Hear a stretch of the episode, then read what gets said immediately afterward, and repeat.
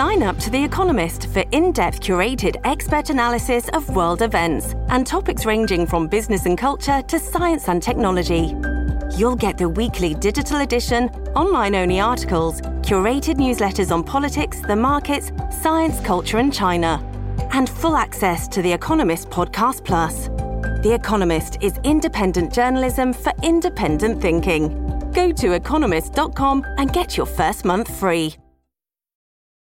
Wyndham Hotels and Resorts makes travel possible for all. Whether it's the long haulers looking for a great cup of coffee, a roomier rest for the on a whim road trippers, or a place to make summer memories with the whole family.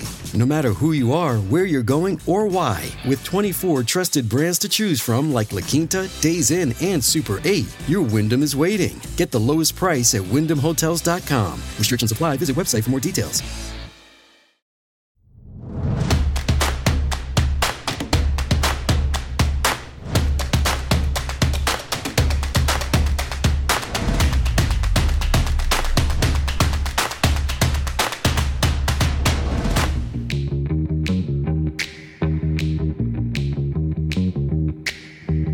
Live from Studio 6B on a Friday night. Back at it. I told you, these in between shows keep getting shorter and shorter.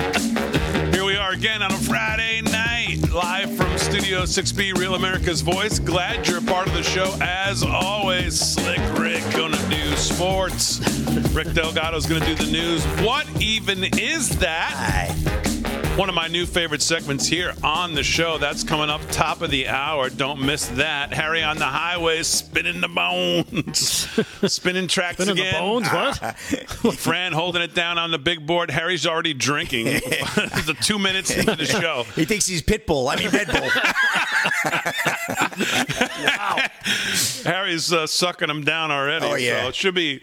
By the time we get to segment six or seven, it'll be interesting what the music will be. We'll see. Oh, it'll, it'll, it'll just be Harry singing. Be house music. Yeah. We'll see what the music is later in the second hour. So glad you're a part of the show. Lots to do. Ben Bergquam coming up from, uh, well, God knows where. Uh, I think he's back in the States. Just someplace safe, we hope. And I think he just came across the border. Well, like kind of like everybody is. So I don't think he had any problems. Uh, maybe he had more problems getting back in than, than than everyone who wants to get in because it's just a disaster. Here's the new game you can play, by the way. Um, the new game you can play every each and every day. Um, not that you want to do this when you're all working and whatever, but um, you could listen to the press briefing room, and you could play the game of what that's coming out of her mouth is not a lie. Try to find something. That's how bad it's gotten. Try to find something that's not a lie. Because I listened to her today driving in the car and I was literally laughing out loud at the responses.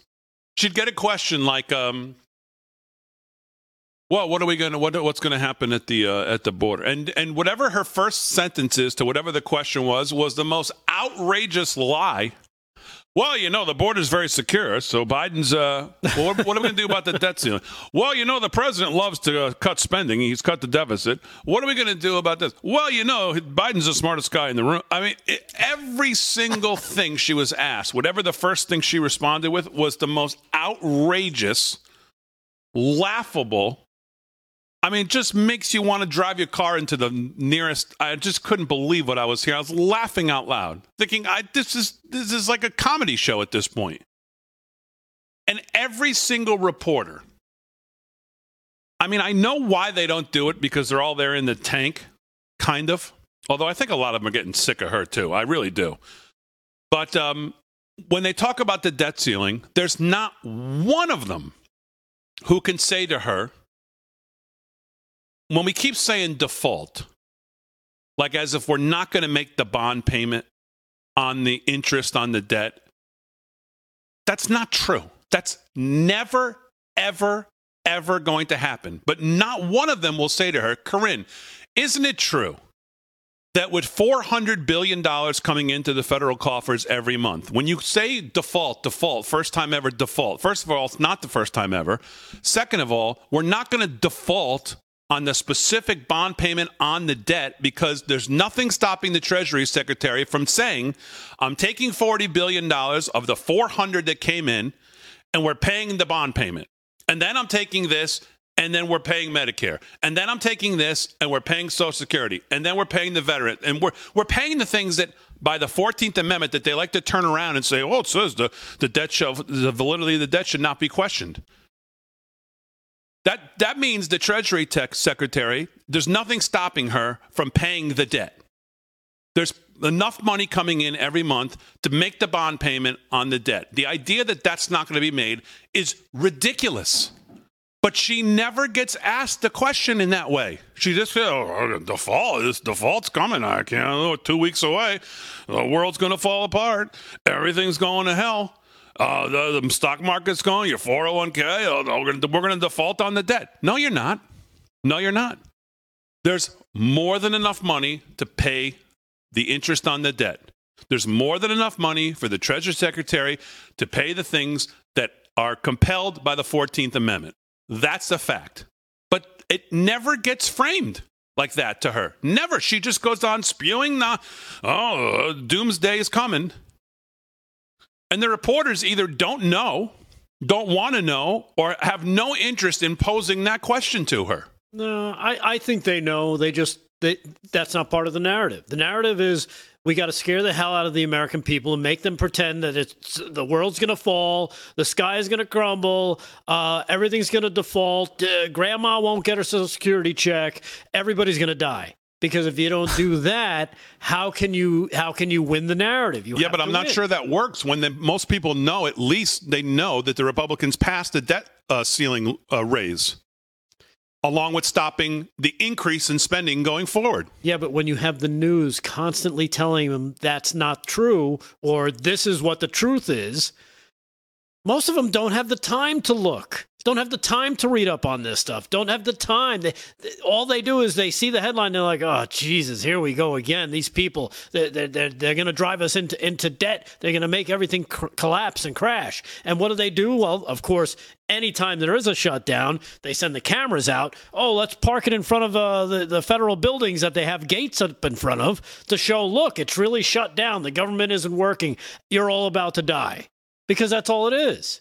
But meanwhile, they don't realize that well, I think it's what, 18% of everything that we have to pay for through the federal government that it's only 18% or a very small percentage that actually can be withheld like all right we don't have to do this. We can withhold from that because they aren't necessities. They aren't supposed there, there's no there's no um there's nothing compelling it compelling them to make those payments you know, like you mentioned with the 14th Amendment, they're compelled by law to make payments on the debt. They're not compelled to, to you know, well, we can't fund this white paper about the uh, the blue turtle out in, in Mongolia because uh, you know it didn't pass. We need the debt ceiling raised. All the all the garbage is the stuff they won't get to pay for. That's what they're upset about. I see the Treasury Secretary go on these shows CNBC and alike. I see these guests come on CNBC in the morning. I like Joe Kernan a lot. I like his politics. I like his financial news. I like a, lot of what he does. He had guests on this morning talking about this exact same thing, and still nobody says, yeah, but not making the bond payment is, is not really, that's not up for debate. There's nothing com- that, that's not on the table. That never gets said. It's it's just amazing that it never gets said to any of these guests who come on. Oh, two weeks left. I don't know. Let's hope. Uh, let's hope we don't have to default. So, of course, we've been telling you this on this show, and I keep telling you that you need the language you were going to hear, and that's exactly what you've been hearing. And to the point of people not paying attention, like Rick said, I, I understand. I guess I, for the most part, agree with the the sense of people are working, doing things they can't pay close attention like we pay, or or you know. But people are paying somewhat attention, and I'll tell you what how I know this, or at least seems to be, is the Daily Mail this morning has a a new poll out. Majority of Americans, including the majority of Democrats, now say that Joe and Hunter's business deals and links to this alleged bribery scheme are extremely serious. Biden Gate gets real. As new poll shows half of Democrats believe influence peddling scheme is a scandal. 69% of U.S. voters say they're taking Biden Gate seriously. That goes for most independents and nearly half of Biden's own Democrats. Steve Bannon quote this morning It's the American people awakening to this kind of stuff. Seven in 10 Americans say an alleged bribery and influence peddling scheme laid out by James Comer involving President Joe Biden, his son Hunter, and other family members amounts to a scandal, new polling out today shows. The Rasmussen reports survey comes as House Republicans ratchet up their probe into allegations that the Bidens received millions of dollars in payments from foreign entities in China and Romania. The nationwide poll of nearly a thousand voters found that 69% said alleged foreign influence peddling by the Bidens was a serious scandal, with more than half calling it very serious. Worse still for the president, it's not just Republican voters who see impropriety here. Nearly 9 in 10 Republican voters call out wrongdoing by the Bidens, but the same goes for some three quarters of independents and nearly half of the supporters of the president's own Democratic Party. Steve Bannon, a top ally of former President Donald Trump, who is running to become Biden's Republican challenger in 24, said the poll showed how voters are now waking up to Biden's dodgy dealings. And uh, there's a poll here. They show some polls here that go along with it. Uh, it's the American people awakening to this kind of stuff, Bannon said, not really having heard much about it because it's been suppressed. There's been a blackout of this information, Bannon said on his War Room show. The survey was carried out nationwide on May 8th, 9th, and 10th as Republicans on the House Oversight Committee gave the update on the Biden family's shady business deals. Uh, James Comer released a second records uh, memorandum that expands on the information it received from the subpoena returns. Uh, the memo outlines the Biden's family LLCs that they created, 20 of them or so. Lack of transparency regarding his family's receipts from the funds from China, which he previously said were not true. Details the efforts by the family to hide, conceal, and confuse sources of money, including money from China. The Republican investigators are under pressure to show results from their probe. Well, not only show results, but actually show that they can do something about it. That's what people are waiting to hopefully see before they, you know, before we're all going home to the Lord. That's what we'd all like to see. In some lifetime, something actually happen. We saw how easy it is when it's the other side and it's the former president being impeached twice over over I mean, you look at this stuff and you go, what, he was impeached over what? A phone call? So it's not only Republicans showing they can do an investigation, but it's showing that you that something's going to happen. You're going to bring whether it's articles of impeachment or something's going to happen. That's what people get most frustrated with. We're sick of sternly worded letters. That's what people are sick of. Because okay, great, but that's why I said when I watched it that morning, I was like, okay, yeah, okay, yep, right. Next, Yeah. Show, show, show us what you're going to do with it. You know, because let's face it, when when you talk about that that poll, that basically reveals that the old media guard is almost dead, right? Everybody used to get their news from ABC, CBS, NBC, right? That's how they that's how they sucked you in because they would provide you with some truth that was believable that you believed just so they could sell you the bigger lie later in the broadcast. And they could do that over and over and over again. That's how they that's how they created their credibility. Now that everybody seems most people it seems get their news from social media whether it be twitter facebook truth social Gettr wherever they're getting it from because uh, the the viewership of the big 3 and and of uh you know the the uh 24 hour uh, news stations on cable those are going down consistently the end of this poll, Rasmussen says the oh. numbers are just going to go up. Leak, Yeah. leak, leak, drip, drip, drip. People are going to find out more of what Biden's doing. All right, live from Studio 6B on a Friday night, just getting started. Lots to do. Sports and news coming up.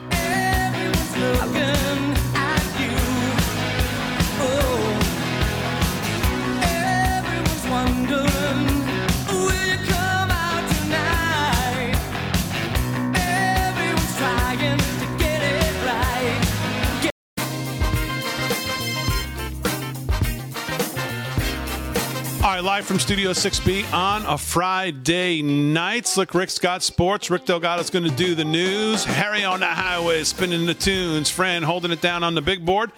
The great Ben Bergquam's going to join us here at the bottom of the hour, talk about what's going on, really going on at the border. So that's coming up. Stay tuned for that. Uh, he's going to have a special law and border on tomorrow. I believe it's tomorrow. Uh, new edition of Law and Border, 3 p.m. Route of the Invasion, and you know that's going to be fantastic. Ben does the best reporting at the border in the country. He's got the best footage, lets you really know what's going on there. Saturday, 3 p.m. That's a must watch, and that'll lead you right into coverage of the rally at 4 p.m. I believe. Yeah, 4 Yeah. p.m. Make America Great Again rally from Iowa. President will be out there fired up after his town hall. I'm sure we'll hear a lot about that. Uh, 4 p.m. on Saturday. So tomorrow is must watch TV. Lock it in on Real America's Voice, 3 to 4, and then 4 to whenever the president's done. Ed and Karen will um, anchor coverage from West Palm, but Ben will be, I believe Ben will be there. David Zier, I know, will be on the ground as well. So it's going to be great coverage of the president's rally. So make sure you lock it in, Real America's Voice, all basically all day tomorrow. Put it out. You know, if you're outside and it's going to be nice, you know, just put it out there and uh, do your stuff, but have it on in the background and just lock it in. Real America's Voice on a Saturday. All right, let's do some sports on a Friday night. And here with that is Slick Rick. Sports brought to you by our friend Mike Lindell, who I saw appealed uh, his, his ridiculous $5 million decision against him. I saw that he's officially appealed it. I saw him put out a post on that. So support Mike Lindell at My Pillow. Use our code LFS6B at checkout and then send us your receipt. Pick something out from our store, 6bmerch.com. We'll send it to you for free for uh, as a bonus for support Mike Lindell. Slick Rick, what's going on? Uh, busy sports weekend, Big D starting out with some big game sixes tonight in the NBA. Knicks down in Miami taking on the Heat underway. And then at 10 o'clock, we got a big one in the Staples Center, out, well, the Crypto.com Center, I should say, out in downtown LA. That'd be the Warriors looking to close out the Lakers. Uh, that series right now, three games to two. And the Heat are looking to close out the Knicks, also three to two. Knicks looking to force a game seven. That would be Sunday. Uh, excuse me, Monday. Check that. And uh, so we'll keep an eye on that. And the Panthers and the Maple Leafs up in Toronto underway. NHL action. Pair of game fives. Isn't there already a game seven on Sunday? There is a game seven on Sunday. Holy mother Who's playing in that one? Uh, that would be your uh, Philadelphia 76ers going up to Beantown, uh, excuse me, Boston, and taking on the Celtics. That's going to be uh, interesting. That's a to be determined game. What'll happen is if the Lakers win tonight, close out the Warriors, maybe the Sixers will get an 8 o'clock game, and maybe my mother will get a nice, peaceful afternoon I was going to say, are you putting out like a uh, like a press release to all the females, mothers involved with your Sunday Mother's Day? They're Wives, actually. They're actually gonna. No, they're actually gonna leash me to my backyard. My sister has a dog. They're gonna leash me with him, keep me out there. They're gonna give me a radio to listen to the game because they don't want to hear my mouth going. All right, and uh, Oilers and Golden Knights, another good game. All right, Friday night. You know what that means? We got to go to the rodeo. We're gonna go to Texas. Tops in Texas Rodeo, three day event started last night, going through Saturday, taking off for Mother's Day. Jacksonville, Texas. Bareback riding leaders right now. Jacob Lee's 80 points on Pete Carr Pro Rodeo's number 7295. I don't know what that means. Uh, steer wrestling. Denard Butler, 4.6 seconds. Team roping. McCray Profili and McCoy Profili, 4.9 seconds. The brothers Profili. Uh, Saddle Bronc. Jacobs Crawley, 87 points on Peter Car Pro Rodeo's number 676. I guess it's all in the numbers here. Tie down roping. Carson Cole check. 12.3 seconds. Barrel racing, we got Alyssa Riley, 17.2 tenths. And last but not least, bull riding, Riggin Shippy, 73 points on Lancaster and Pro Rodeos, number J007. And uh, total payout on this rodeo, a whopping $22,273. Like Rick said, this is the G League of rodeos. We were talking about it earlier, but rodeo just the same Friday night. And if you live in that town, let me tell you, that's the only thing that's happening rodeo wise. Hey, big news earlier today. Tom Brady linked to the Las Vegas Raiders ownership. This is for Nick387 in the Get It chat. I know Nick's a big Raider fan, comments on them every night, so they must be on his mind. Anyway, you looks like you're going to get old Tom Brady, and he's got a history with the Raiders, if you remember way back 20 years ago. This is Eric Smithling of Yardbarker.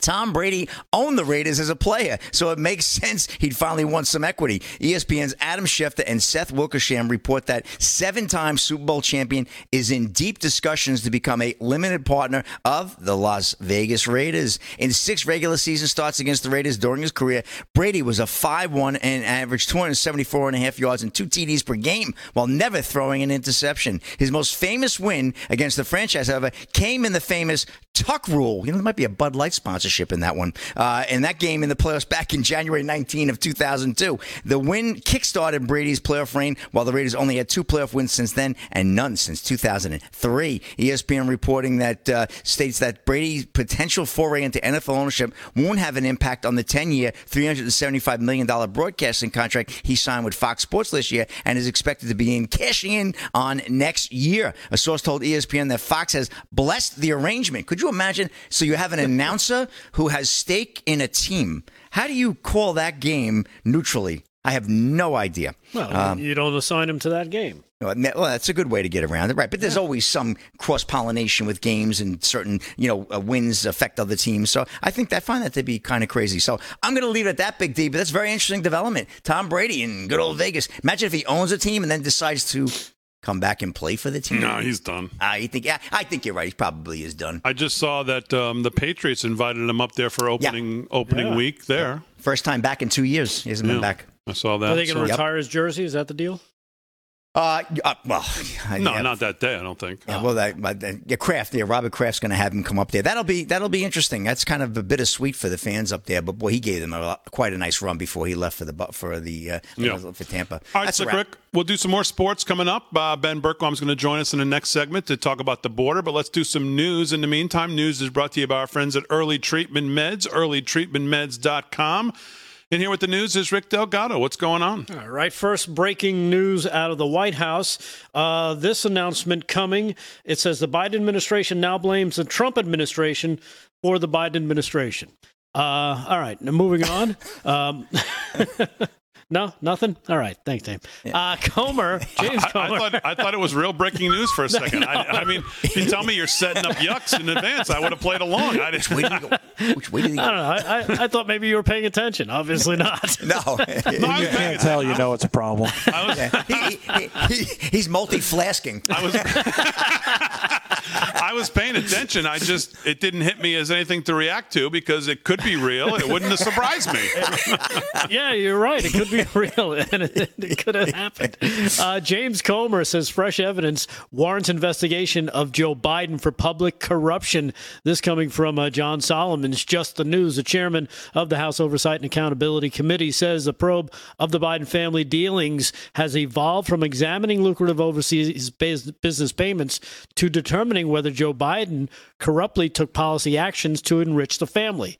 So when they're asking about, you know, show us the evidence, I think they're about to get to that evidence. This is an investigation, he said, of the president of the United States for public corruption, he told Just the News. In a wide ranging interview uh, from yesterday, Comer, the Republican out of Kentucky, said his review of scores of suspicious activity reports, SARs, uh, flagging transactions involving business businesses and partners uh, associated with the Biden family indicated that major banks had serious concerns about money laundering dating back many years. What about money laundering? He asked. Uh, on just the news, multiple banks in those violations implied that there was money laundering going on. What about racketeering? Racketeering is when you create shell companies and fake companies that serve no purpose other than to launder money.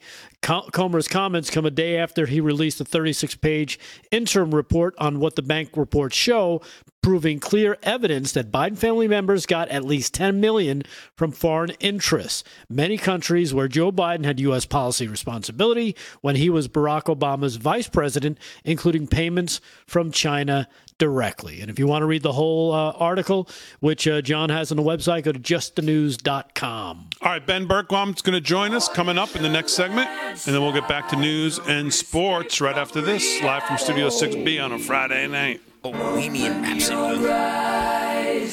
Look up to the skies and see.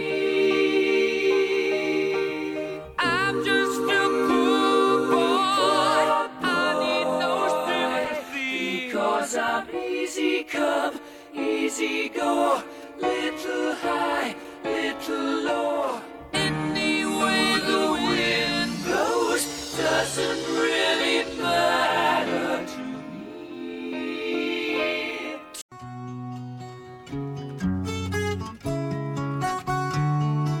All right, live from Studio 6B on a Friday night. Harry's coming in with James Taylor. Uh, where's my uh, Where's my n- another cigar here for the day? like another high noon. Way down here. Oh man. oh, this is actually a good choice, Harry. Yeah, Mexico. Yeah, if you're All right, this is, a Perfect. good, this is a good, perfect choice because Mexico. please welcome to the show uh, live from I, well, no, I think the states, not Mexico.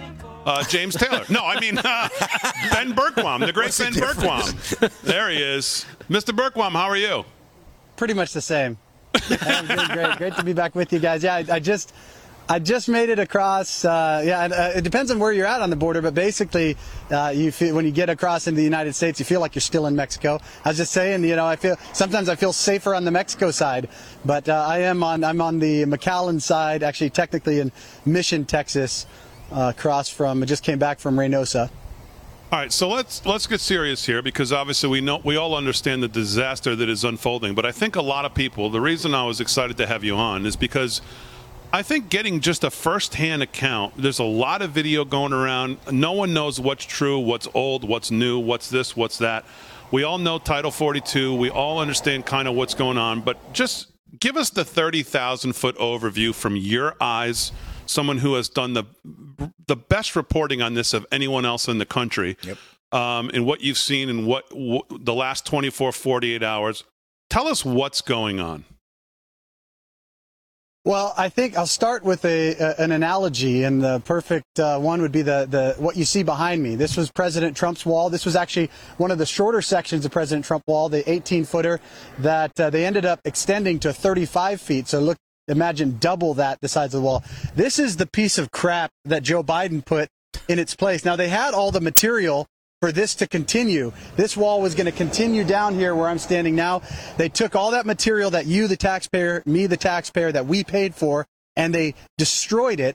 And then they came back. They were actually challenged on it. People said, well, you're on a levee here. What happens if illegal aliens are walking on the levee and they fall off? So the only reason that you even have this garbage is because not only do does Joe Biden not care about the illegals coming across and the in, the invasion that we have at our southern border, he cares more about them than he does about American citizens. So they built this. They're calling it a retaining wall in place of President Trump's wall. They actually had to get new material for this, and if you see the the uh, the little bumper on the side there, the guardrail, they actually had to put that on it in order to hold these pieces of steel in place because they didn't have any structural support to hold them up because they didn't have the anti-climb barrier. This is how ridiculous this is. Uh, this is, I mean, it is. This is what Joe Biden thinks. President Trump, America first. Joe Biden, laughing stock, America last. But as far as it comes to what's happening on the border, I just came across from Reynosa. We have camps that are busting at the seams. In, in Reynosa, it's mainly Haitians. They're actually technically uh, from Chile and Brazil. They've lived there for four, five, six, seven years sometimes, but they got the invitation to come because the borders were open. Then they got up here and then they heard, well, wait a second, if we come across and we and we do get deported, they, they're going to send us back to Haiti. So we're going to actually, they're going to actually try to follow the process, the CBP one. So you have people I was interviewing today that say they're waiting to get uh, uh, authorized to come across the border because they don't want to get deported back to Haiti. The uh, others that we see, I just came from Brownsville yesterday, and it's free for all. It's all in everywhere. People are coming across. You have some people applying for the CBP one. You have others that say the hell with it. It doesn't work. We're going anyways. And then you end up on on the the U.S. side of it, and it's all lies coming from Secretary Mayorkas and Joe Biden. Just about everybody's coming in. If they say the magic words, they're getting put on the list. They're getting handed a slip of paper. Uh, they're getting uh, humanitarian parole and allowed to go anywhere they want in the country. I witnessed 10 buses of illegals being dropped off yesterday within an, the scope of an hour from the DHS, Department of Homeland Security, to the NGO, the non governmental anti American leftist organization in Brownsville. And then those organizations end up pocketing the money and transporting these people all over the country. So as far as Title 42 going away, honestly, I haven't seen a huge difference. The invasion was already ongoing, uh, but one thing it does is it just opens it up to more people. And we heard that from Secretary Mayorkas. They're expanding this CBP One app to not just four countries, but including now Honduras and Guatemala.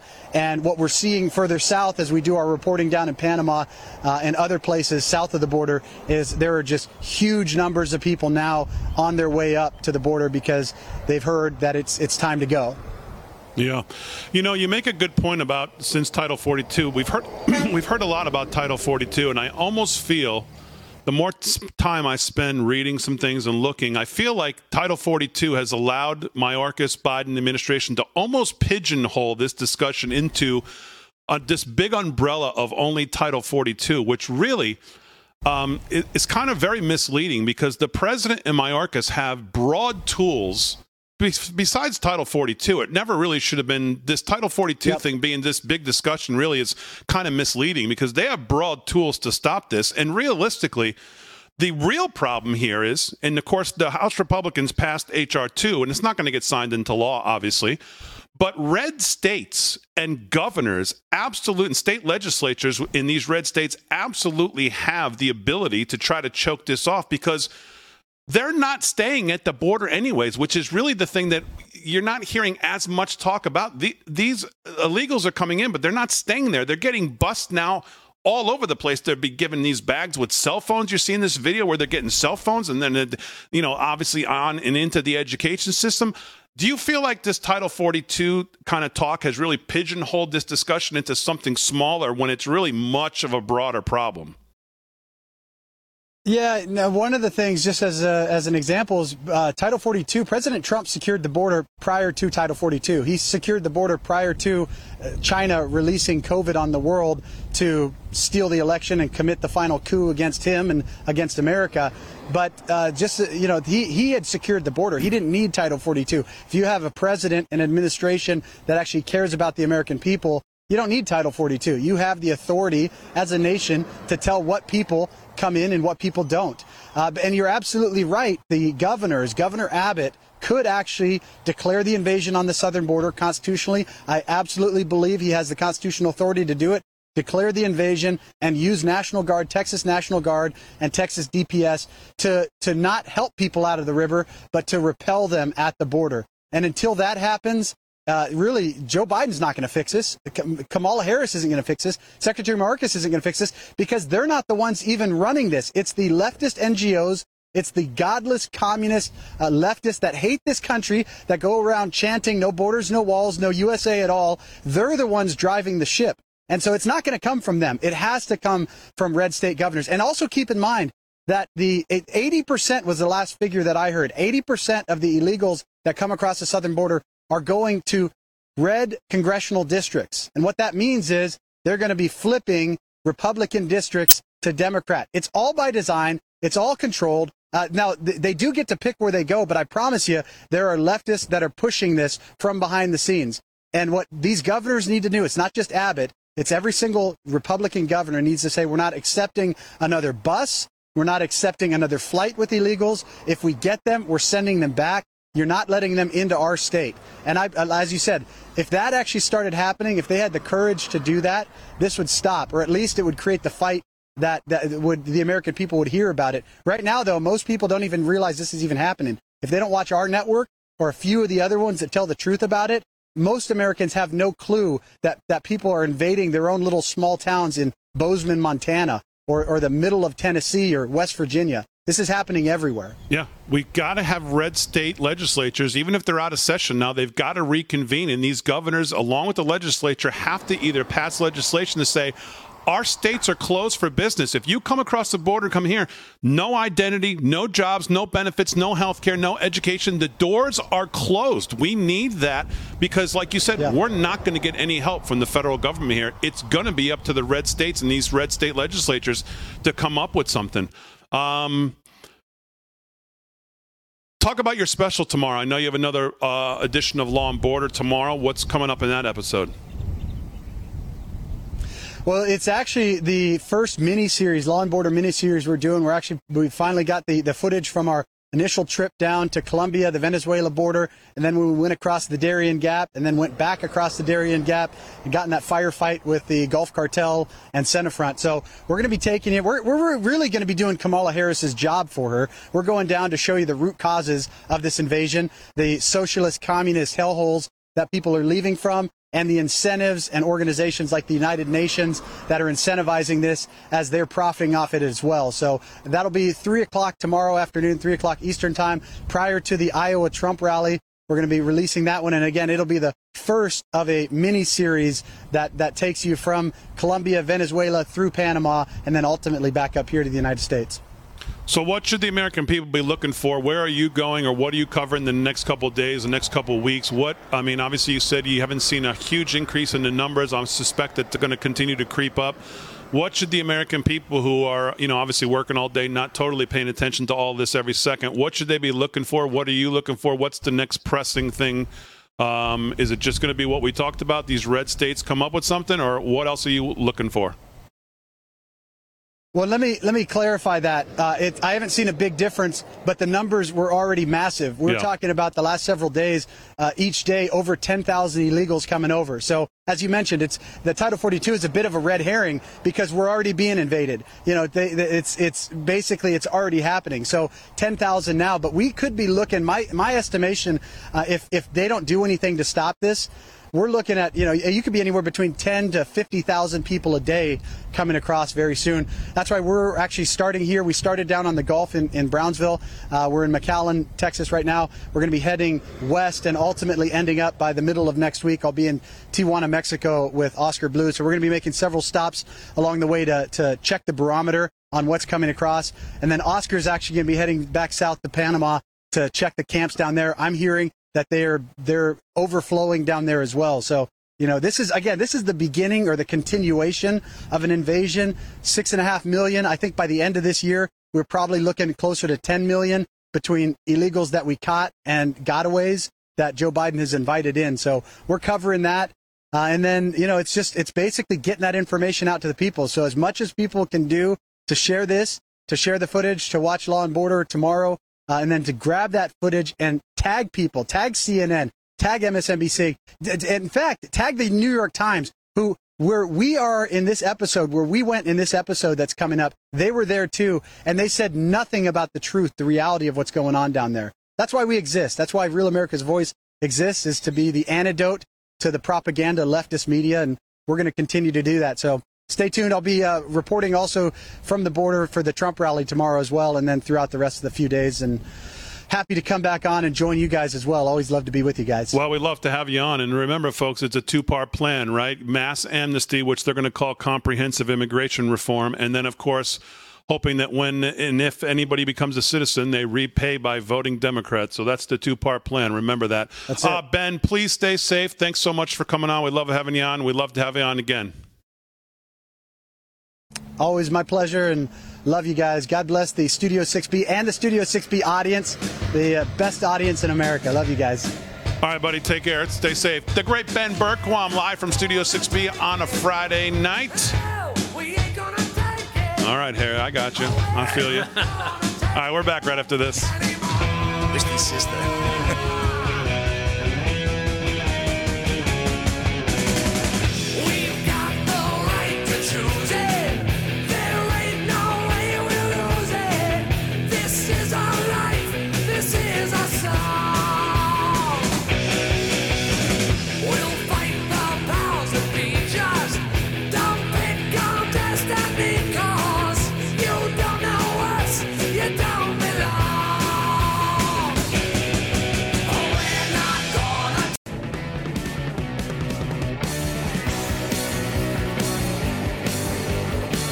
All right, live from Studio 6B on a Friday night. want to thank the great Ben Bergquam for joining us. Just fantastic stuff as always. Uh, make sure you lock it in for Law and Border tomorrow, 3 p.m. Like you said, brand new show, and then of course at 4 p.m. you've got the uh, president in Iowa. But Ben will kick you off Law and Border, root of the invasion, 3 p.m. right into the Make America Great Again rally, Des Moines, Iowa, 4 p.m. Ed and Karen will take you all the way through. So lock it in tomorrow. Uh, what even is that coming up top of the hour? Make sure you stay tuned for that. But right now, let's do some more news uh, with the man who's on double duty today, and that would be what even is that, and the news, and some corny jokes on the side as well. And I that don't know would, what you're talking about. That would be Rick uh, Rick Delgado. What's going on in the news? Uh, well, to you know, to kind of jump off of what we talked about with uh, Ben Bergquam, of course, the border under siege. We know Texas Attorney General Ken Paxton has filed a lawsuit earlier today in federal court to stop the Biden administration from implementing a policy that would allow for migrants to be paroled into the U.S. without a court date. Hours after the Title 42 public health order had dropped and the policy had already been dealt a blow in the courts, Paxton, who filed, uh, who has filed over a dozen lawsuits challenging the Biden administration border and immigration policies, filed a requ- request for a temporary restraining order uh, for the policy outlined in a May 10 memo. The policy would see migrants released via humanitarian parole, what, what, whatever that means, with conditions if the uh, Customs and Border Protection uh, policies facing, uh, or I should say, Custom and Border Patrol faces overcrowding. The memo, memo would release migrants without a court date and without an illegal registration number. So basically, um, it would be like just walking through a revolving door. Here you go. Just walk right out. Do not pass go. Do not collect a, uh, a, a court date. Just just disappear. I mean- That's basically the policy. I mean, is there any difference between that and saying, "Oh yeah, they're getting court dates. They're in 2028"? I mean, okay, what's the difference? There's no Yeah. difference. It's no court date. and and there's no no repercussions if they don't show up. Uh, the policy authorizes parole if its sector capacity goes above 125 percent. If agents apprehend 7,000 or more a day. Which I think they're already above that, or if the average time of custody goes above 60 hours, which you know it, it should be way way more than that. Agents have had multiple days when encounters have soared over 10,000. So, you know, That's what Ben said. He's 10,000 Yeah. 10,000 or more a day. We're going to be on pace for. It's insanity. And it's and it's all and it all could be preventable if they wanted to. The laws are, you know, they, they sit there and they say, well, the, the immigration uh, system is broken. No, the government is broken. The policies, the laws are already in place. You just have to enforce them. The fact that they're not enforcing them, that's what's broken. So DC is proving to be they're the ones that are broken. Turns out, you know, we're talking about uh, Hunter Biden. Uh, well, check this out. Hunter Biden and his ex-wife Kathleen Buhle's divorce attorneys, they were aware of the Romanian deals where the money came in. According to Comer, um, he discussed that the GOP revealed that on Hunter Biden's investigation, the media is ignoring the findings. Something that, that the divorce lawyers did not ignore was the payments of money coming in from Romania.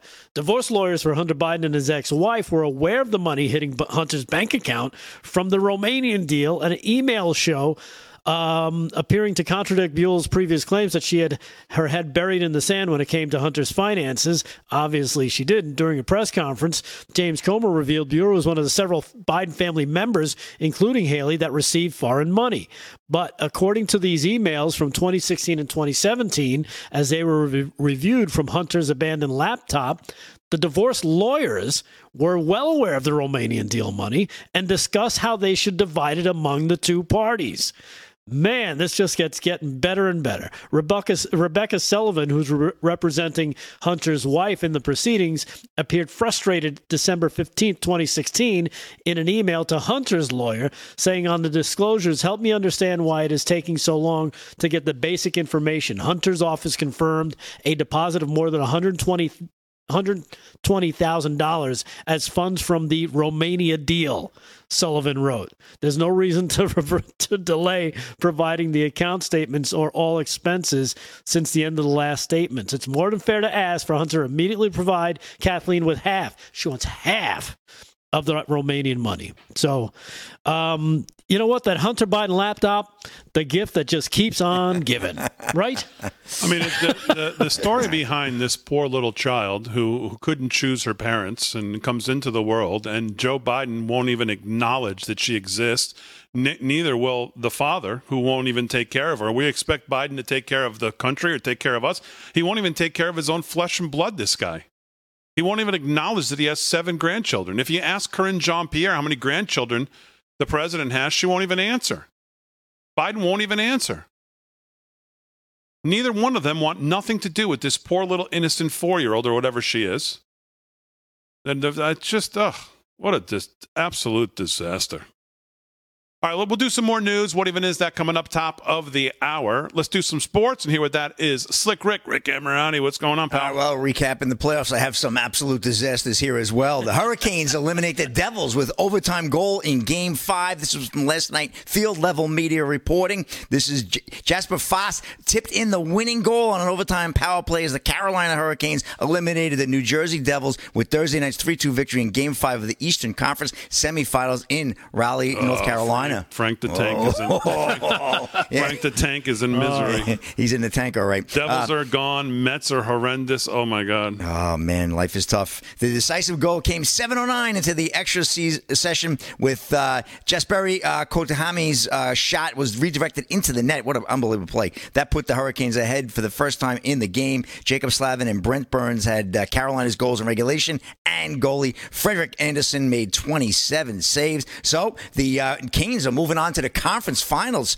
So we will uh, have a report on that on Monday after we see what happens over the weekend in the other other playoff game. But the Stars defeat the Kraken. They also take a 3-2 series lead, and this is also posted on Field Level Media. Uh, Roope Hintz had two goals and a uh, assist for the Dallas Stars in a 5-2 win against the visiting Seattle Kraken in Game 5 in their Western Conference second round series on Thursday night. Uh, Hintz uh, has eight goals and 18 points in the playoffs. Good, good playoff run. Joe Pavleski had a goal and assist. Wyatt Johnston and Radek Faksa also scored. And uh, Adam Larsson and Jared McCann scored. And Philipp Grubauer made 16 saves for the Kraken. Kraken host the uh, host Dallas. Um, that'll be Saturday night, tomorrow night, 7 p 7 p.m. game, and that's Game Six. And looks like Dallas is going to try to close out the Kraken, but that's going to be a tough out on the road.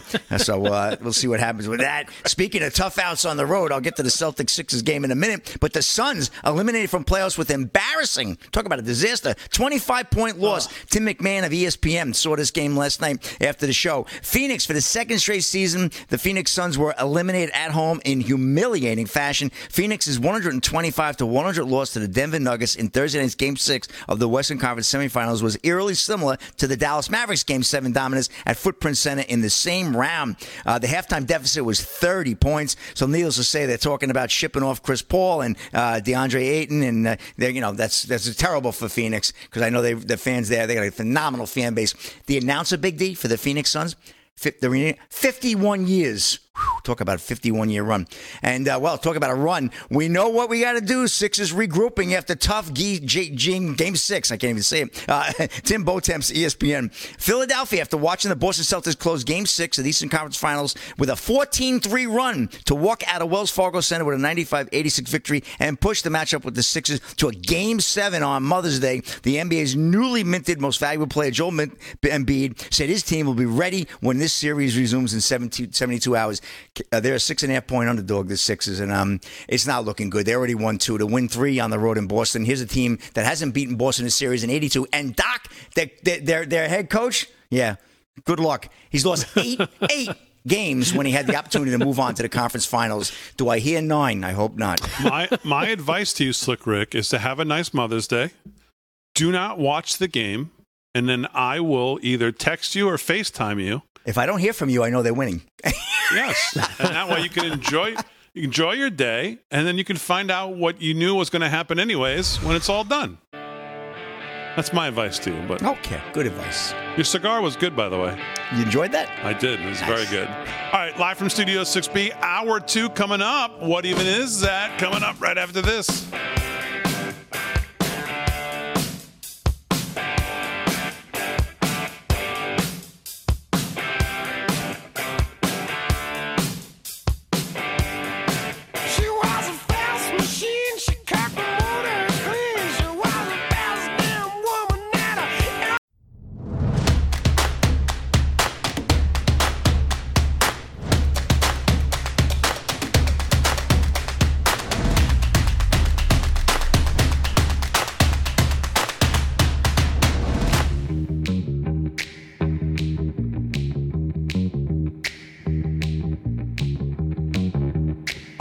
All right, from Studio 6B, hour two on a Friday night. Real America's Voice. Glad you're in. Lots to do.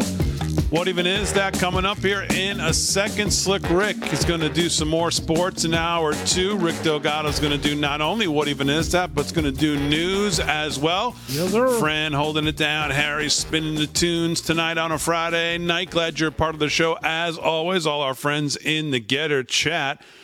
I saw a story come across my thing here. Uh, Slick Rick, I'd like you to weigh in on this. Uh, TMZ says there's an Arby's in Louisiana that has uh, just discovered a dead body found inside the restaurant's freezer. Really? Now, does this give new meaning to "We Have the Meats" or what? What do you think this I, is? I think somebody had a beef with the guy, and that's what happened. I don't know. How is that They had the possible? meats, though. Yeah. How is that possible? Yeah. I don't know. My That is- lord! wow. Woof. Hey, yeah, I'll take a. Uh, hey, what's that back there? Holy cow! So I don't know. We'll have to follow up on that story. So uh, we'll get to some more border news. I want to tackle in this second hour, if we have time, one of the. I mean, just like I said in the opening of the show, you could watch the press briefing room and try to figure out what she's saying that's not a lie instead of trying to figure out where the lies are. It's like, is there anything that's not a lie? Let's start from there. And one of the huge ones is, of course, when they continue to talk about the deficit. So. Uh, Jim Geraghty broke down the numbers. We've been over it before, but let's go over it again in um, in an article today. So if we have time, we'll get to that. But right now, it's time for one of my new favorite segments here on the show, and that, of course, is Rick Delgado with what even is that?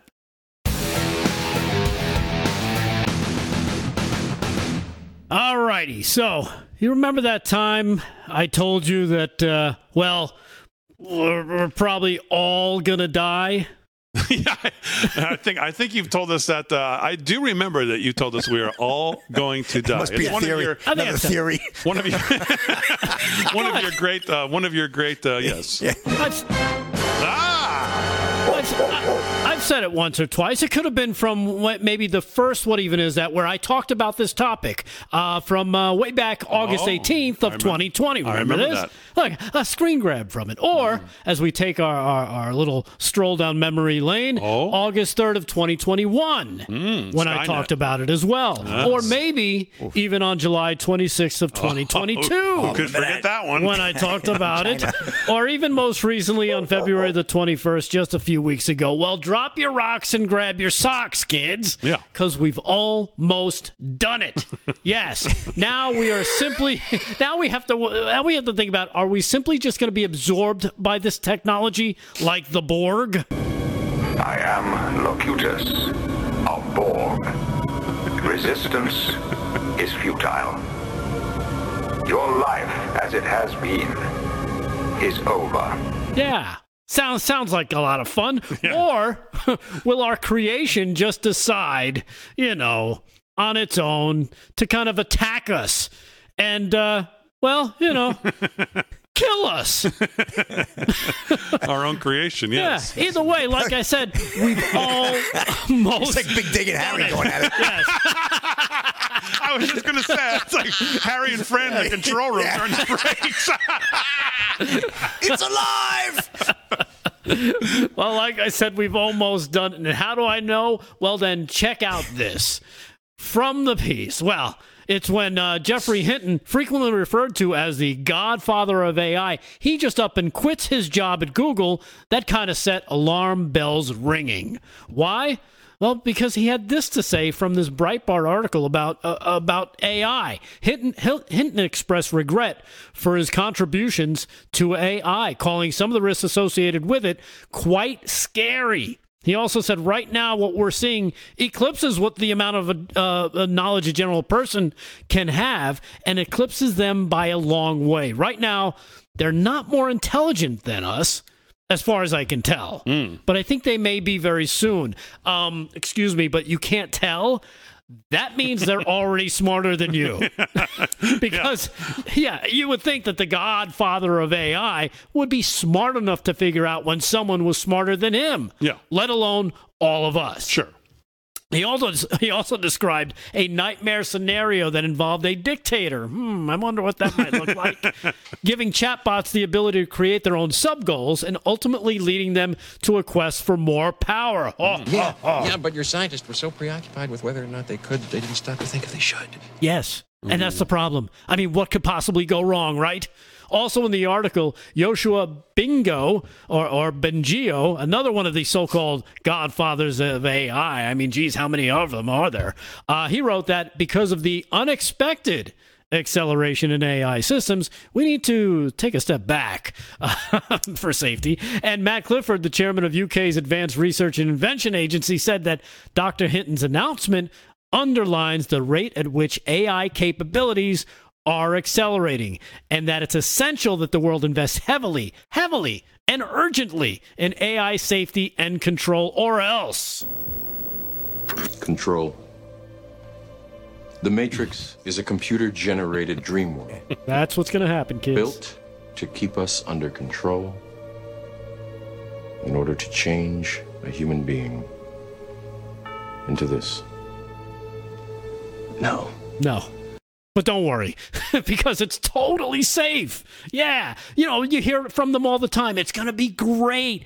AI, it's going to help us, not hurt us. And we're never going to have to do anything like, you know, something crazy like human experiments. That would just be crazy. That would be nuts. Uh, that would be unnatural. Blasphemous. It should even be against the law, they'd say. I can hear it now. We're all going to say, see them saying the same thing. We're only going to use it for good. I Sure. promise. Oh, yeah. Yeah, until that someone comes back from the future and has to break to us the bad news. Dyson listened while the Terminator laid it all down. Skynet, Judgment Day, the history of things to come. It's not every day that you find out you're responsible for three billion deaths. Oops. He took it pretty well. How else can you take it? yeah, somehow it never seems to go the way they say they expected it to go, right? One day, you know, you take your son for a little chess tournament. Next thing, he's being attacked by the chess robot oh, because it didn't like your son's move because your kid was about to beat him. And just wait until they start using it, you know, all this nifty technology for things like, oh, I don't know, store security, maybe. Yeah. Here he comes. it just makes it real interesting because robbing the local store won't be as easy anymore. So, I guess if you think about it, there is some good that can come out of this. I mean, let's face it. The bottom line is that with all the advancements in this technology, how can it ultimately really benefit mankind? In ways that we may not even think of, but I bet some people already have. Yeah. Plus, we do really want to be sure that we uh, we we do really want to make sure that we're on the hook to take care of all all the other people as well. You know, those people who, as the CEO of the tech company DeepMind calls them, AI losers. Yeah, didn't think so. Look, we always have to be on our guard because you know it. By accident or by design, this world could end up being a much, much different place than the one we live in right now. Mm. And that might not be such a good thing. Yeah. Damonator, back to you. no, no, no, yeah, no. look See, at that. see, here you go again. What? This is why. Uh, why? uh, What? What happened? And they wonder why you guys have a thing going on here.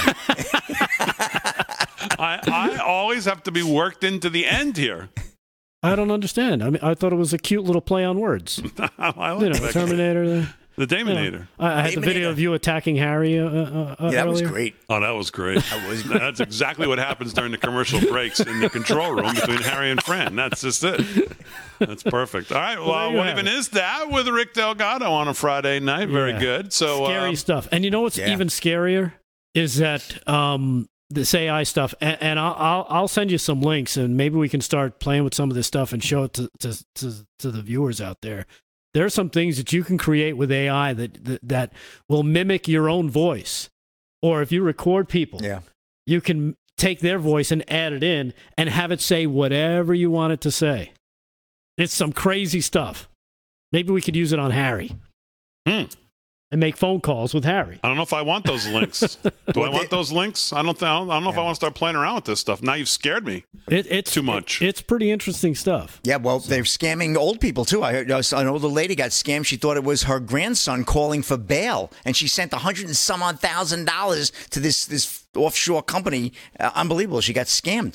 Well, that's. I mean, to be serious, that's the thing. I um I saw someone talking about the fact that come 24, when we get into the full election season, Yeah. you know, you're going to be fighting this kind of stuff all the time. It's going to be all the new new recording of uh, Trump uh, or DeSantis or whoever just dropped. Did Oh, you hear yeah. this? And it's like it's Right. not. You know, how do you decipher what's real and what's not real? Yeah. And then, of course, you know, with Biden, if he's still kicking around, hey, is that really him? Because he's really making a lot of sense and those sentences really sound clear.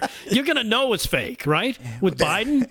like, we've already, about? we've just had the last three and a half years of we know what Joe Biden sounds like. He can't do numbers. He tells the same stupid jokes. He can't enunciate. Yeah, he can't enunciate. He makes up words. Um, there's no way you're going to tell me he's going to be able to recite, you know, uh, uh, the It's gonna sound Constitution like William F. Buckley. Yeah, well, there's a Right. problem. Exactly. So. All right, very good. Uh, what even is that on a Friday night? So um, obviously Ben Bergquam joined us. Ken Cuccinelli put out a couple updates on what's going on at the border, at least of what he's been told. Uh, he says, I'm hearing encouraging news from law enforcement officials in Texas. According to our sources, the Texas National Guard and Texas DPS are locking down certain areas of the border completely. This represents a positive policy change, and if true, everyone in this country should applaud Greg Abbott's leadership. Texas does not have enough available law enforcement to lock down their entire border, which is why it's reprehensible that uh, Dade Phelan killed HB 20. So now what? In the shadow of Greg Abbott's leadership on this issue, Americans should call on other governors to have the courage to step up and send resources and law enforcement personnel to Texas to be deputized by the state of Texas and deployed onto the border. Um. Okay. I mean, I don't, I don't, I'm not, I'm not, I don't know if I'm on the Greg Abbott's done a great job here bandwagon already, but uh, maybe it's a positive step. But I think his broader point and um, the broader point that we talked to Ben Bergquam about was that these state, red state governors and state legislatures are the only ones that are going to fully repel or at least try to choke this thing off. And these state legislatures, if they're not in session, have got to get back into session, convene a special uh, session, uh, and they've got to be tough. They've got to put, they've got to send a strong, clear message that we're we are not open for business for this. Whether it's and and they've got to have some, you know, it's got to have some teeth to it. Because other than that, there's nothing that's going to stop this. There's nothing that's going to stop this for the next two years. So it's going to be up to red state governors and state legislatures to get on the ball. And you better have some teeth in it, especially when it comes to fentanyl, uh, when it when it comes to transporting illegal aliens, the, anybody helping them. I mean, you just you've got to have some teeth to it. So, all right, live from Studio 6B on a Friday night. More sports and news coming up. Back right after this.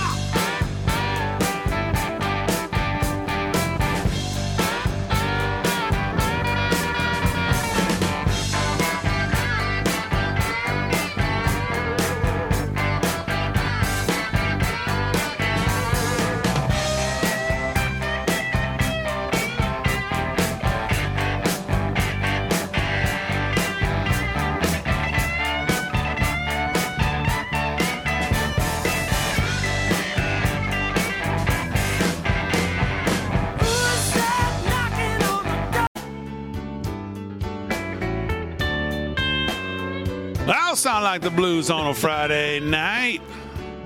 President Trump recently issued a warning from his Mar-a-Lago home. He said, quote, our currency is crashing and soon will no longer be the world standard, which will be our greatest defeat in 200 years. There are three reasons why central banks are dumping the U.S. dollar. Well, one, inflation. Two, deficit spending. And three, our insurmountable national debt, $32 trillion. The fact is, there's one asset that has withstood famine, wars, political, and economic upheaval dating back to biblical times, and of course, that is gold. And you can own gold in a tax sheltered retirement account with the help of our friends at Birch Gold. That's right, Birch Gold will help you convert an existing IRA or 401k, maybe from a previous employer, into an IRA in gold. And the best part is, you don't pay a penny out of pocket. Just text the word America, send it to 989898, get your free information kit from Birch Gold. They'll hold your hand through the whole process. Think about this. When currencies fail, gold is the safe haven. How much more time does the US dollar have? Well, protect your savings with gold with our friends from Birch Gold. They have an A plus rating with their Better Business Bureau. Thousands of satisfied customers. Just text America, send it to 989898. Get your free information kit on gold today. Again, text the word America and send it to 989898. You can get started with our friends from Birch Gold. All right, live from Studio 6B on a Friday night. Let's do some sports and hear what that is. Slick Rick Sports is brought to you by our friend Mike Lindell and My Pillow. Use our promo code LFS6B at checkout. Yeah, man, you get some great savings with that oh, promo code, depending on what you put in your cart. And if you support Mike and you buy anything, send us your receipt. You'll get an emailed receipt from Mike with all your shipping information, what you ordered. It'll show that you used our code, which we appreciate. Forward it to us and tell us what you want from 6bmerch.com. Great stuff in there. That Slick Rick sports shirt, that Crazy Town shirt, live from Studio 6B. What even is that? Harry on the highway. Whatever you want, pick something out. We'll send it to you for free as a bonus for supporting Mike Lindell. So, Slick Rick, what's going on? Now, here's some good sports news from a little earlier in the week that I didn't get a chance to report on, but will now. Trans runner barred from Olympics rips World Athletics decision to maintain fairness in women's sports. This is Ryan Morik of Fox News. World Athletics has banned transgender women from participating in women's sports at the summer 2024 Paris Olympics to protect the female category. That means all the work the French native Haberdorf, I have to get uh, Jean Pierre to uh, it uh, has done is all for naught. Uh, the off-born male has That's been uh, looking forward to running for her home country in France, uh, training for the 200 meter race. The sprinter began treatment to transition as an adult, and French authorities recognized her change in 2021. However, it means nothing for next summer's games. Dorf, uh, if I'm pronouncing this correctly, uh, sounded off uh, on the WA's decision, according to Reuters, citing previous rules and regulations that said trans women and athletes with differences in sex development could run in events between 400 meters and the mile if their levels of natural plasma testosterone is below 5 nanomoles uh, per liter. Oh man, this is crazy. And, and 100 meter and 200 meter sprinters were clear to race. Uh, so I cannot understand the decision as a transgender woman. I've always been allowed to compete if their testosterone levels were below a certain threshold. Dwarf told Reuters the only safeguard transgender women have is their right to live as they wish, and we are being refused that. We are being hounded. I feel marginalized because they are excluding me from competitions. Despite Dwarf's plea, World Athletics has no regrets about its decision, saying it is it was made to keep competition fair. Boy, finally the Olympics, who's been so darn woke all these years, finally starting to get it, huh? starting to click in. So it's good to see that. I thought that was some good news. Article went on a little bit longer, but uh, I'm going to cut it right there. And uh, well, uh, more good news on this as well, Big D. Uh, apparently here, uh, Ohio House advances bill banning trans athletes from girls and women's sports. This is Lara Gwynn of Breitbart. Ohio State Republican lawmakers got a win in this in the fight against men competing in women's sports Wednesday when their proposed Save Women's Sports Act passed the state's House Higher Education Committee and will move on onto the floor in the Ohio House of Representatives for a vote. The bill ensures that biological males cannot compete in female only sports in Ohio, said State Representative Jena Powell uh, from uh, Ar- Arcanum, uh, I believe that's the, t- the town, uh, the city, uh, who has championship the bill along with 30 Republican co sponsors. The only Republican that did not vote for the bill and instead voted no, along with Democrats, is Representative Gayle Manning from North Ridgeville. All of the state's Democrat legislators voted against the bill. Ohio's push to protect women athletes at the K through 12 and collegiate level puts them among the more than 20 states enacting or considering legislation banning transgender women from competing against biological women. In April of the, uh, uh, of the uh, April 2023, the North Carolina House voted 73-39 with three Democrats voting in favor to separate sports by biological sex based solely on students' reproductive biology and genetics at birth, according to the AP. Again, this goes on as well with a lot of scientific backup, if you will. But the good news is, I think it's starting to click. Maybe not in every state, but uh, you know, clearly in the red states. And my gosh, the Olympics in Paris. I'm glad to see them take a stand. That's good news for track and field. Good news for our women and anything we could do on the show and me as part of sports to help champion that. It just it's just common sense. Like just about everything we talk about on this show. Yeah. And that's a wrap in sports. Big D, back to you. All right, Slick Rick, very good. We'll do some more sports before we wrap on a Friday night. And of course, we hope you all have a great weekend. Uh, Happy Mother's Day to all the mothers out there. I'll say it now so I don't forget. Most of all to my mom and the moms here of everybody here on the show. Happy Mother's Day. We hope you enjoy your Sunday and have a great time with family. Um, nothing more important than a mother in a young child's life. Two parents, mother and father, but mothers, uh, their connection with their kids is obviously in the work they do to raise these kids and work and everything else. And um, to my wife and to my mom and to all the moms and listening and on the show, happy Mother's Day. And uh, hope you have a great Sunday. So Yes, and, and I think uh, Rick, you would echo those same sentiments, correct? Would I ever? I have to tell you, my mother had me when she was 15 years of age. So you're Wow. looking at a full example of a right to life child, and that is me. And I champion that for the rest of my life. My mother gave up. She was an excellent field I did not player. know that, She so, gave Rick. up her life. Fit. My mother is 74 years old. That's how old my mother is. Young woman. She looks fantastic too. And I got to tell you, God bless her. 15 years old. Think about that.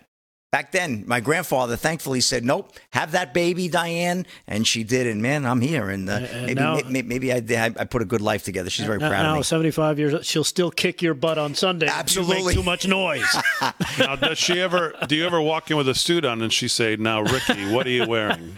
Or is she all? Is she into your? Uh, My mother loves her son. I got to tell you, of she she loves me. She she loves me like a rock star. Hey Harry, you should play that song, right? Hey. Paul Simon. She loves me like a rock. okay. She yes. looks at him and goes, Have you been going through my stuff again?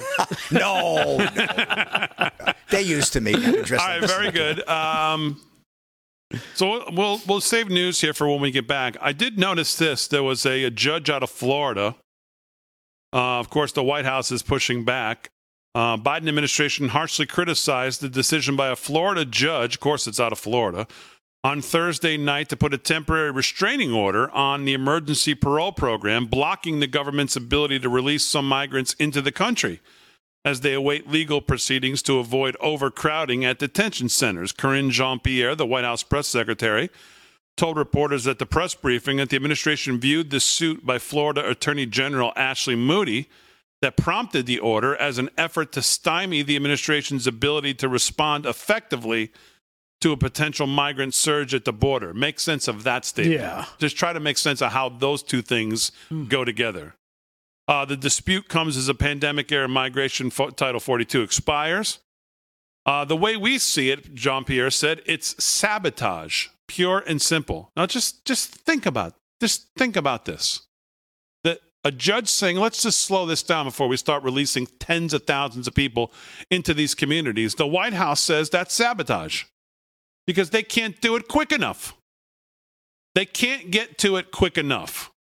All right, live from Studio 6B, more news coming up on a Friday night.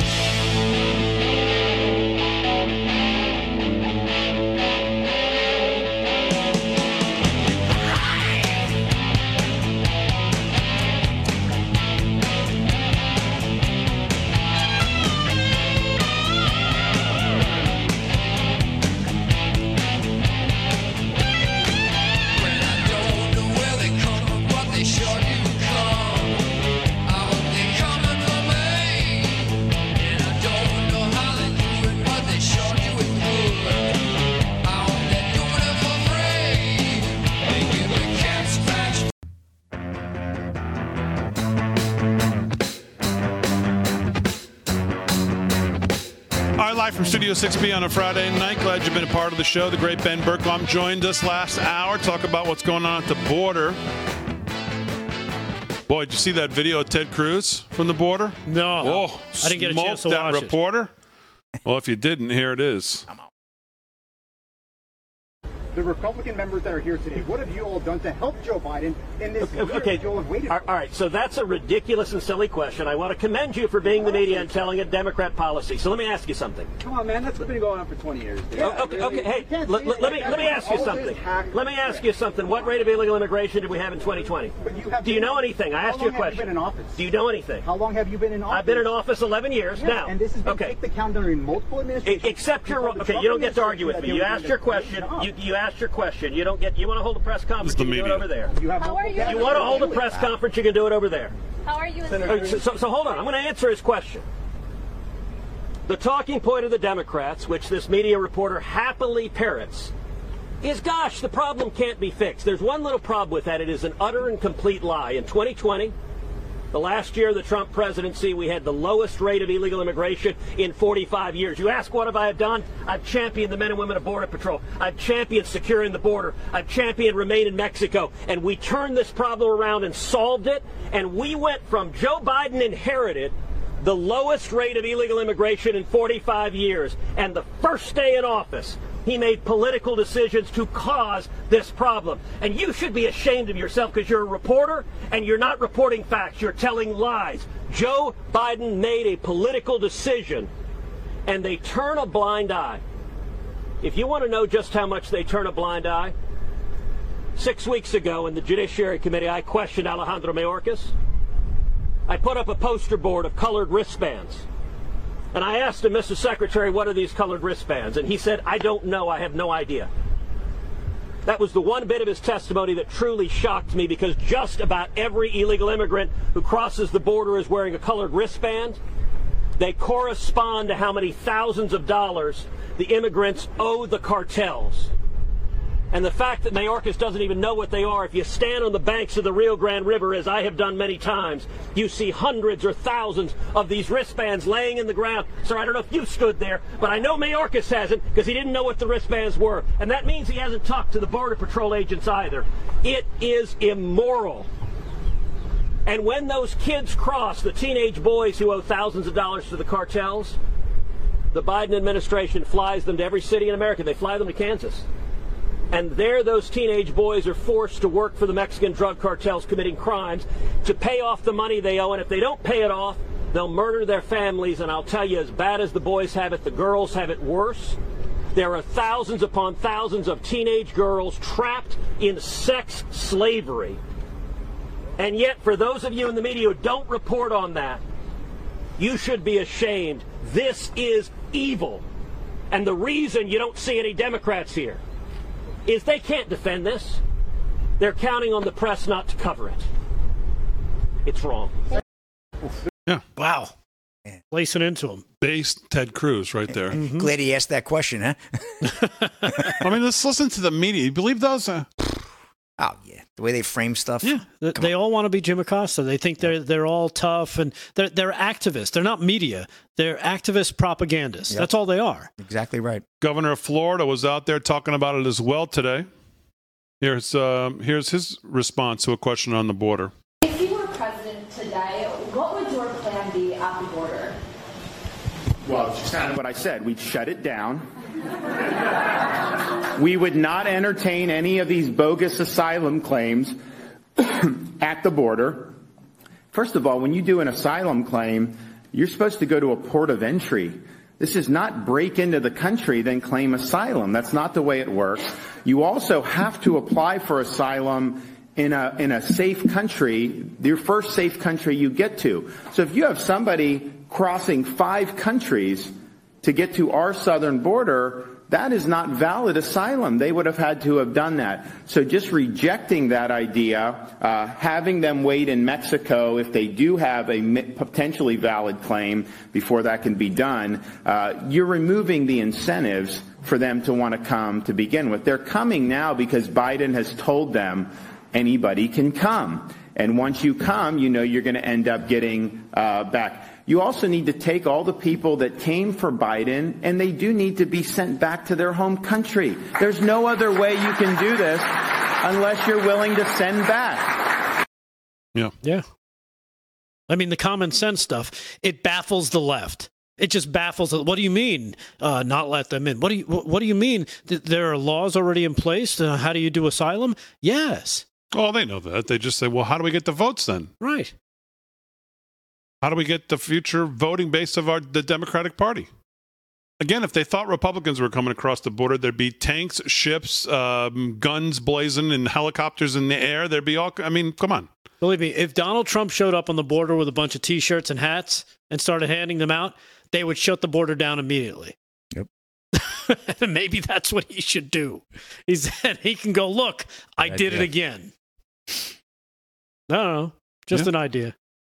Uh, so one of the big lies, I want to just quickly cover this because I heard it in, in the laughing as I'm driving, laughing at everything that's going on in the press briefing, and not uh, not that it's funny, because it's just I laugh because it's so outrageous. I just and she says it with such conviction. Um, and somebody questioned her on it today about this deficit. Well, Biden keeps telling us he's cutting the deficit. Well, the deficit this year is 1.8 trillion. He said, "What happened?" And she launches right in. Well, as you know, the president cut the deficit. And he just asked a question saying, well, the deficit this year is like 1.7 trillion or whatever it is. So Jim Geraghty put a piece together, looked at the numbers, and he said President Biden, offering on an update of the debt ceiling negotiations, said I might not parenthetically in my first two years I reduced the debt by 1.7 trillion. No president has ever done that. He says this, of course, all the time. And he says, as most of you hopefully know, this is not even close to true. When Biden took office January 20, 2021, the national debt was 28.4 trillion. The national debt today is 31.4 trillion. That's an increase of 3 trillion dollars. Biden has made similar false claims during his presidency with uh, enormous frequency. And it may surprise you that almost every fact checker has at least once called Biden out for these false boasts about reducing the debt. Even CNN, even Newsweek, even the Washington Post, factcheck.org, PolitiFact, they've all called them out. Biden repeats, though, these inaccurate numbers often enough that just about all those fact checkers have felt obligated to come out at one point or, no, or another and say, no, Biden does not have his numbers correct. Sometimes those fact checkers have judged Biden rather leniently, but they all acknowledge that under Biden, the national debt has, of course, gone up, not down. Part of the problem is that Biden uses the terms deficit and debt interchangeably, even though they mean two very different things. The federal deficit is the amount by which the government's expenses exceed its tax revenues in a given year.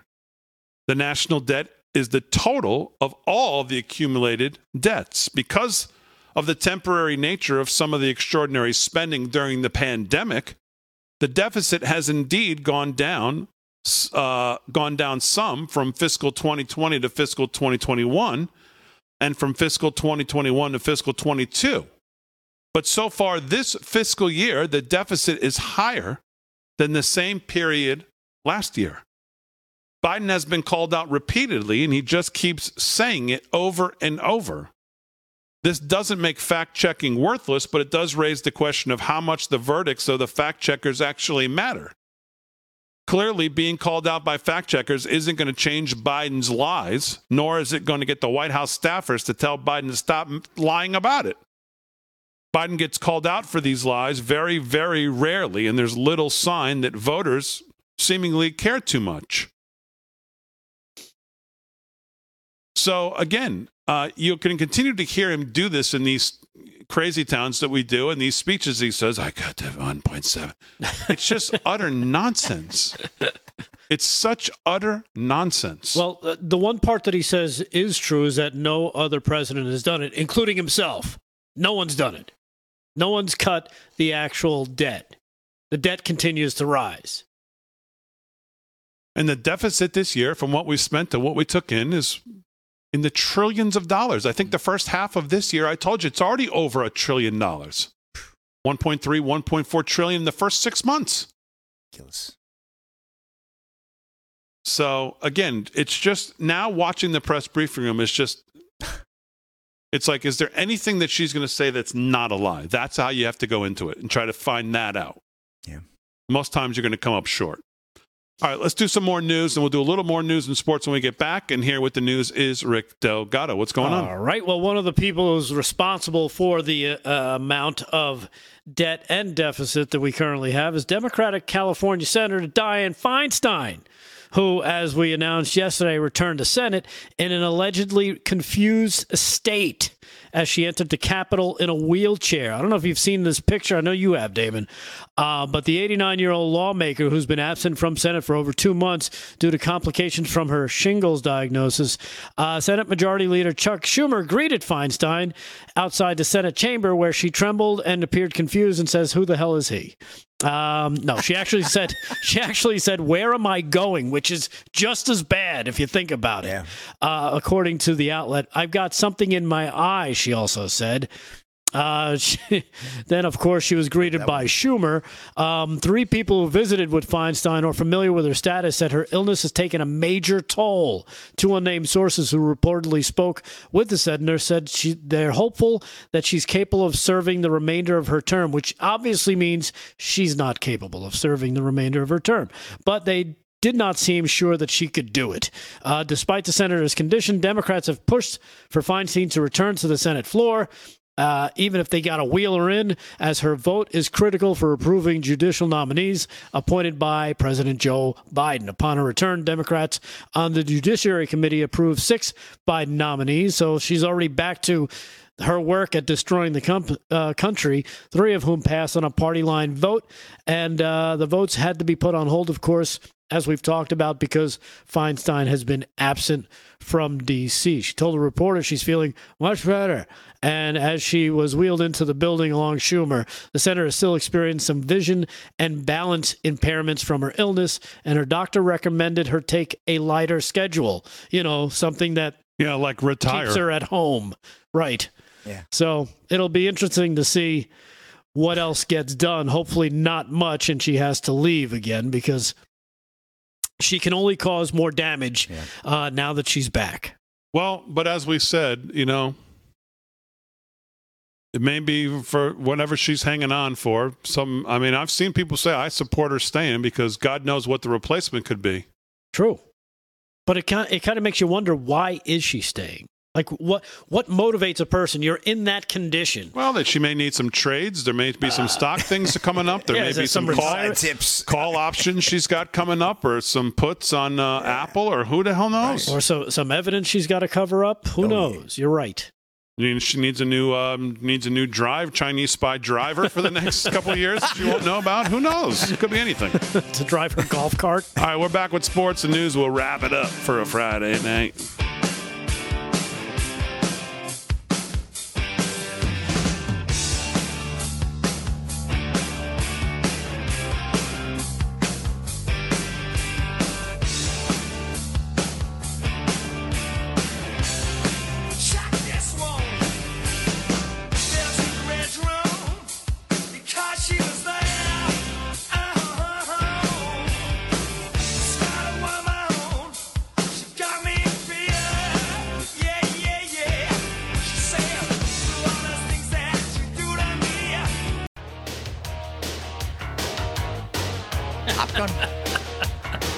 Cruise when you need him? Live from Studio 6B on a Friday night. Best movie of the year. Danger Zone, baby.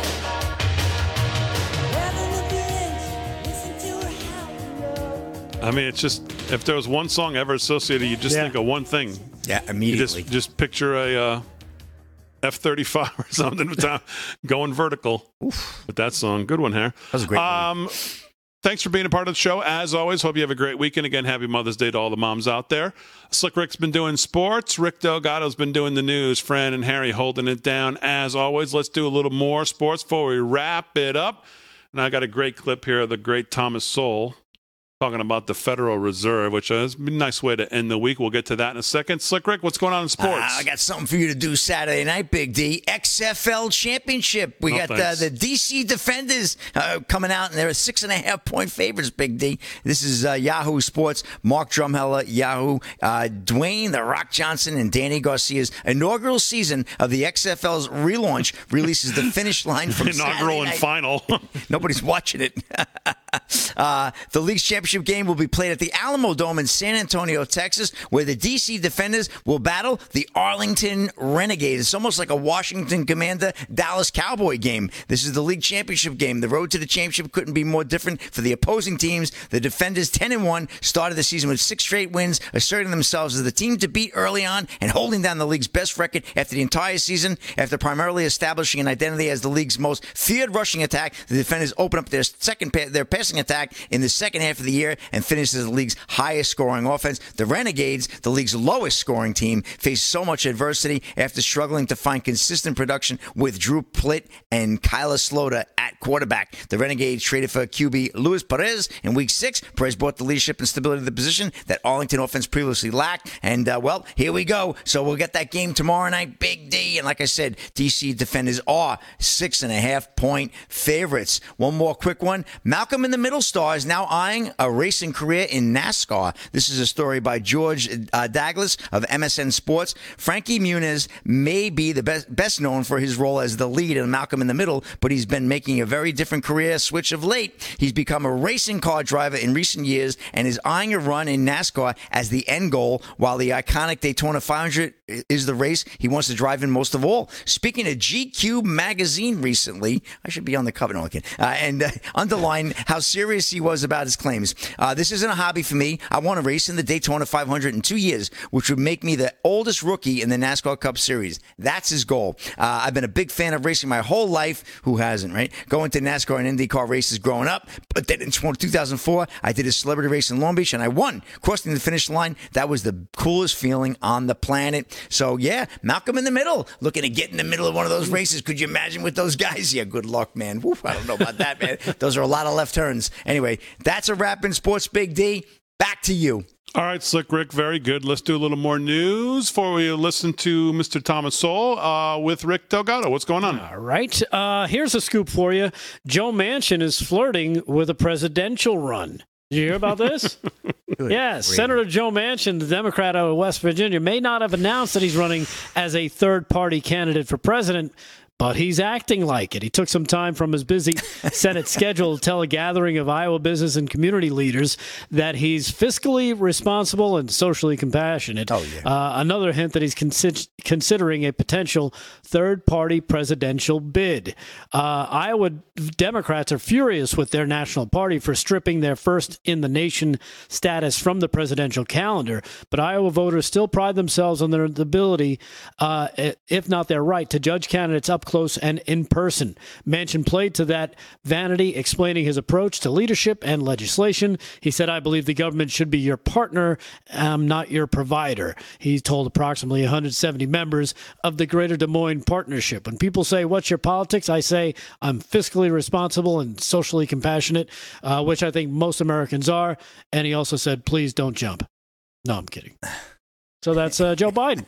Um, Joe Biden or Joe Biden, Joe, Joe Manchin? Joe Manchin, I should Joe say. Joe Manchin, yeah. Yeah. Considering you know throwing a monkey wrench into the uh, into the works there. So we'll well, see what I mean, happens. not according to the DNC. There's no monkey wrenches being thrown into anything because what are they going to do? They got their boy protected here, up and down, side and side, front and back. But like we've always said, a third a third party would be terrible for the Republicans. It would be even worse for Democrats. So you never know what's going to happen. How much time do you need for Thomas Sowell? I'm going to play it right now. So, All the right. great Thomas Sowell, uh, this is from Stanford, courtesy of the Hoover Institution, talking about the Federal Reserve, which we talked about a lot, and uh, what they've done here.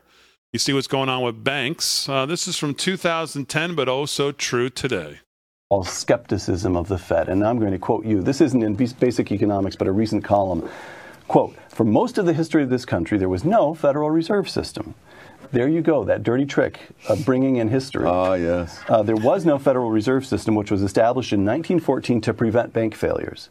But bank failures in the 1930s exceeded anything ever seen before the Fed was established. Close quote. If you could, if we could make you dictator, would you abolish the Fed? Yes. You would. Yes, I mean for, for, for the reasons I just gave the history. There's no, uh, you know, the Fed represented wonderful hopes, but but we've had so many programs that represented wonderful hopes that ended in disaster. Uh, I don't doubt that someone who is sufficiently uh, scholarly could come up with examples of where the Federal Reserve made things better. But the question is, overall, what was it supposed to do? It was supposed to do not only prevent bank failures, it was supposed to prevent huge changes in the uh, money supply, in particular, uh, great deflations. Right. The greatest deflation in American history occurred under the Federal Reserve System. You know, we, we, there was a crisis in 1907. Uh, J.P. Morgan, the original J.P. Morgan, uh, called the other bankers into a room, uh, supposedly locked the doors, and said, "We've got to do something, or we're going to all collapse." And they did something, and they didn't all collapse. But but the but people, the progressives were were shocked that one man could come in and take command of the situation, and especially someone who wasn't even in the government. Right. So. But t- so what would you do? You'd move us back to the gold standard, or you'd let No, no. banks issue their own currencies the way they did uh, uh, up through the Civil War? Say you you could, I could I could. Well, write- they, weren't doing any of those things uh, as the time the Federal Reserve was, was created. We were on the gold standard, though. But uh, it, it, whether we're on or off the gold standard, there's a, that's another whole set of arguments. There's no evidence that I can see that over this vast period of time that the Federal Reserve has existed, that things on the whole have been better. The great post World War II uh, uh, inflation was fed by the Fed, by the Federal Reserve doing exactly what they're planning to do now, namely buying up the bonds issued by the Treasury. Ah, but don't you have? I have to say, I wasn't expecting your answer uh, to run in this direction. So I don't have questions, follow-up questions prepared. Or you may actually, have, I may actually have to think here in real time. But don't we have the example of that period from '83 through uh, the, a couple of years ago? That 25 years of economic expansion, we had only two downturns. They were both very shallow and very brief. And what you had was Paul Volcker, whom Carter appointed, but Reagan gave the freedom actually to wring inflation out of the currency. He did that by the mid 80s. The economy takes off. Alan Greenspan does a reasonably good job. And then at the end, there's too much money in the, but maybe five years of getting it wrong. So you What got, Volcker did was undo the harm that previous Federal Reserves had uh, done, including Arthur Burns. Yeah, unfortunately, who was my teacher and one of, one of whom I much admired. Right, right. So, but what would you replace it with? How would the currency? Who, who would? How would the currency run? We, we, we, we would replace it. We could replace it with what, what existed when it was created, which was the gold, gold standard. Well, it, maybe the gold standard, but maybe not. But I, but there's no evidence that I, these. What would you replace it? Things always bother me. You know, oh, I, when someone removes a cancer, what do you replace it with?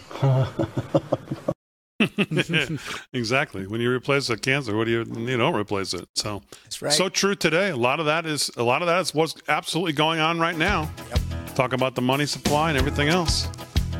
All right, as always, we salute our military active and active, police, firefighters, first responders, EMTs, everybody on the show. Here comes the weekend, honey. Yes, it is. Here comes the weekend. Thanks, Harry. Thanks, Fran. Happy Mother's Day, everybody. Have a great weekend.